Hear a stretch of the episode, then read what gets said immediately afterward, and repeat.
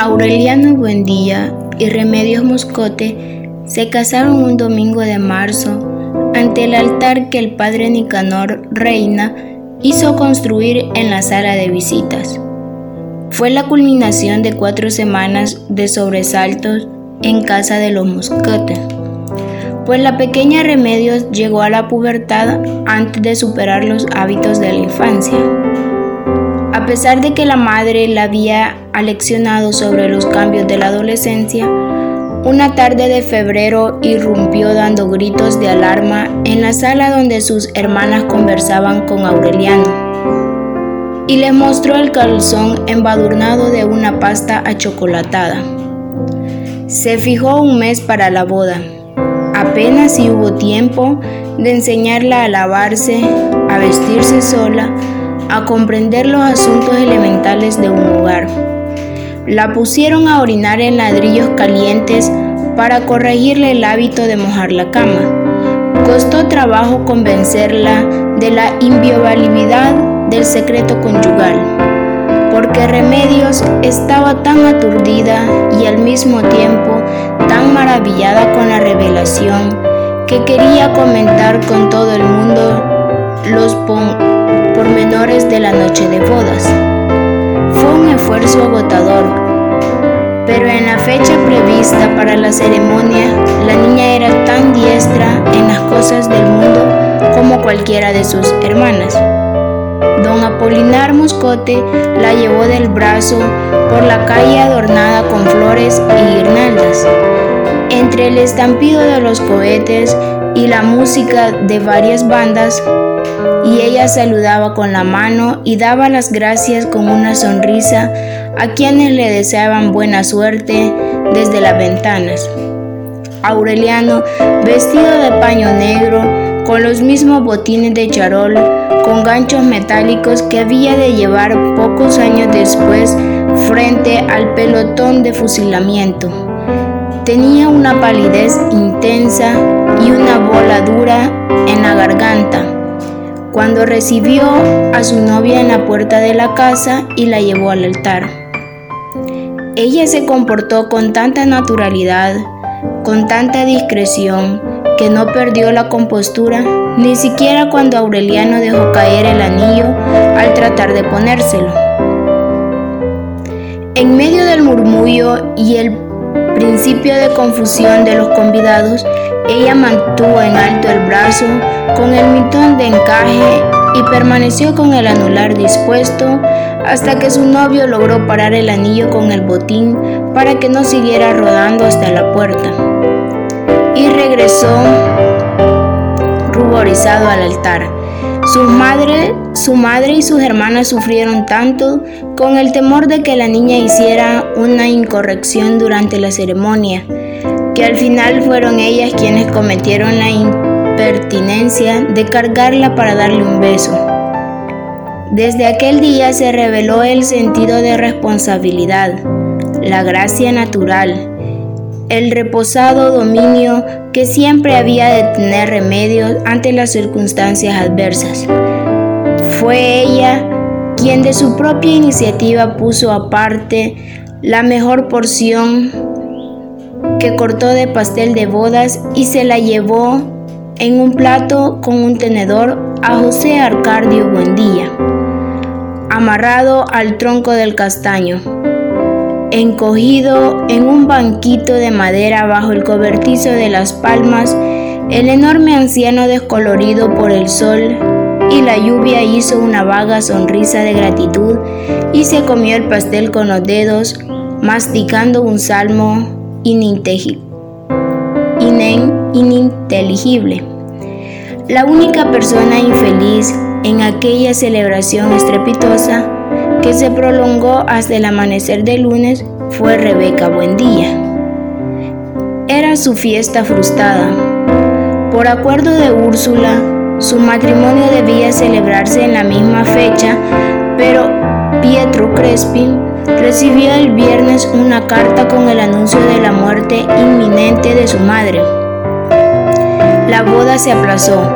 Pietro Crespi se fue para la capital de la provincia una hora después de recibir la carta, y en el el camino se cruzó con su madre, que llegó puntual la noche del sábado y cantó en la boda de Aureliano el aria triste que había preparado para la boda su, de su hijo.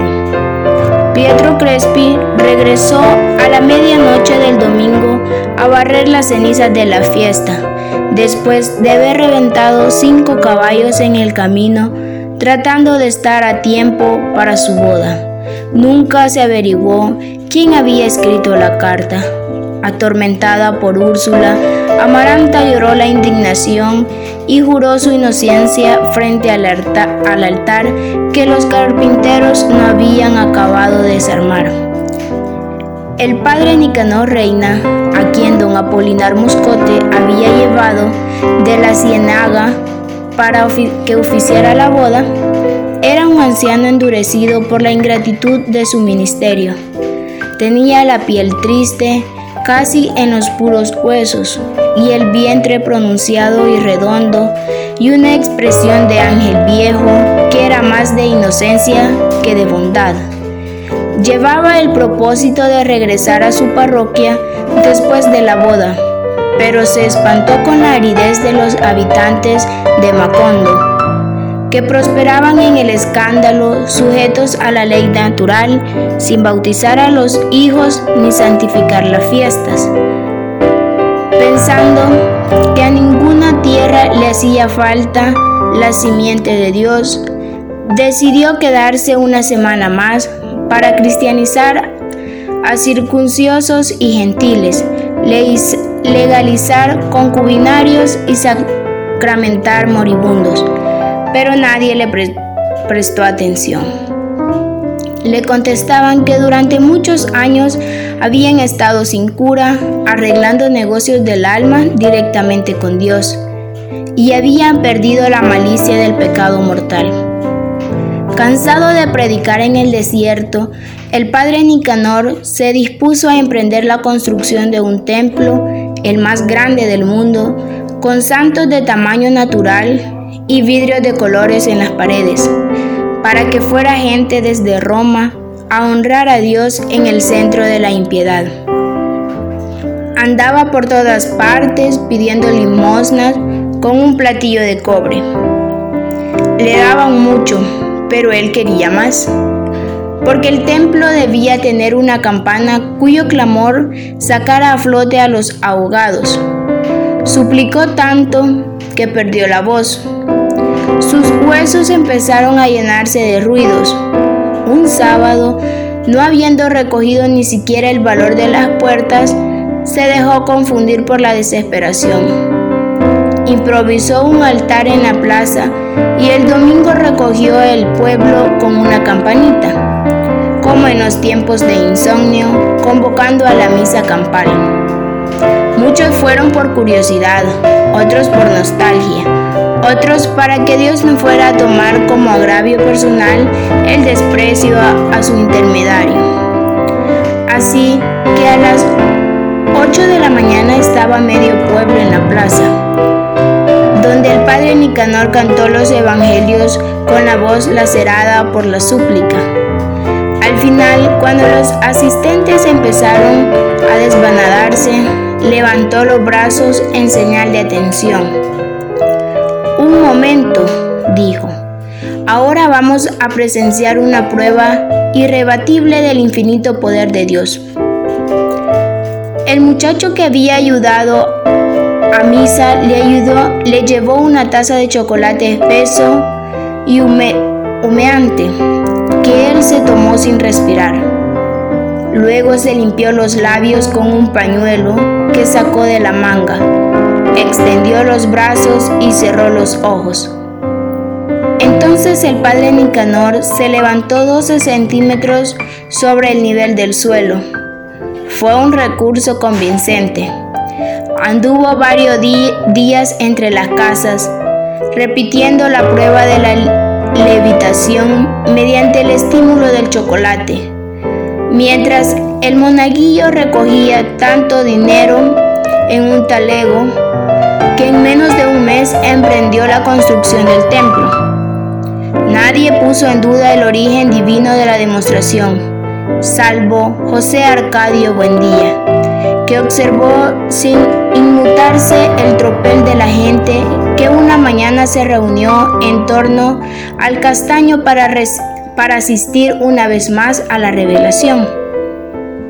Apenas se estiró un poco en el banquillo y se encogió de hombros cuando el padre revelación apenas est- el padre revelación Cuando el padre Nicanor empezó a levantarse del suelo junto con la silla en que estaba sentado.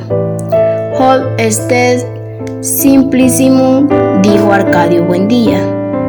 Homo iste statum quartum materia invit. El padre Nicanor levantó la mano y las cuatro patas de la silla se posaron en tierra al mismo tiempo. Nego dijo: Factum hoc existentiam Dei probat sine debium.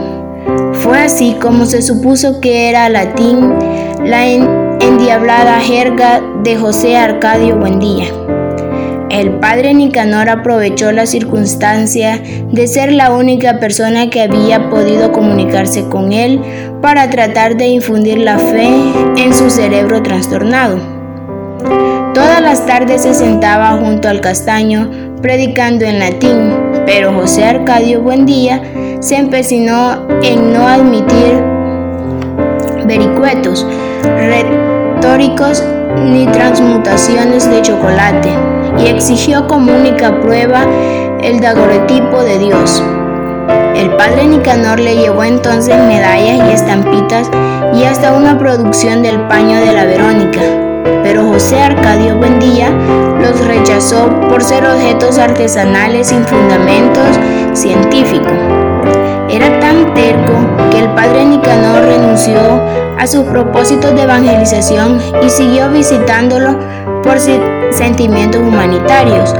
Pero entonces fue José Arcadio Buendía quien tomó la iniciativa y trató de quebrantar la fe del cura con mantilagas racionalistas. En cierta ocasión en que el padre Nicanor llevó al castaño un tablero y una caja de fichas para invitarlo a jugar a las damas, José Arcadio Buendía no aceptó, según dijo, porque nunca pudo entender el sentido de una contienda entre dos adversio- adversarios que estaban de acuerdo en los principios. El padre Nicanor, que jamás había visto de este modo el juego de las damas, no pudo volverlo a jugar. Cada vez más asombrado de la lucidez de José Arcadio Buendía, le preguntó cómo era posible que lo tuviera amarrado de un árbol. Hoc est simplicium, simplicium, contestó él, porque estoy loco. Desde entonces, preocupado por su propia fe, el cura no volvió a visitarlo y se dedicó por completo a apresurar la construcción del templo. Rebeca sintió renacer la esperanza. Su porvenir estaba condicionado a la terminación de la obra.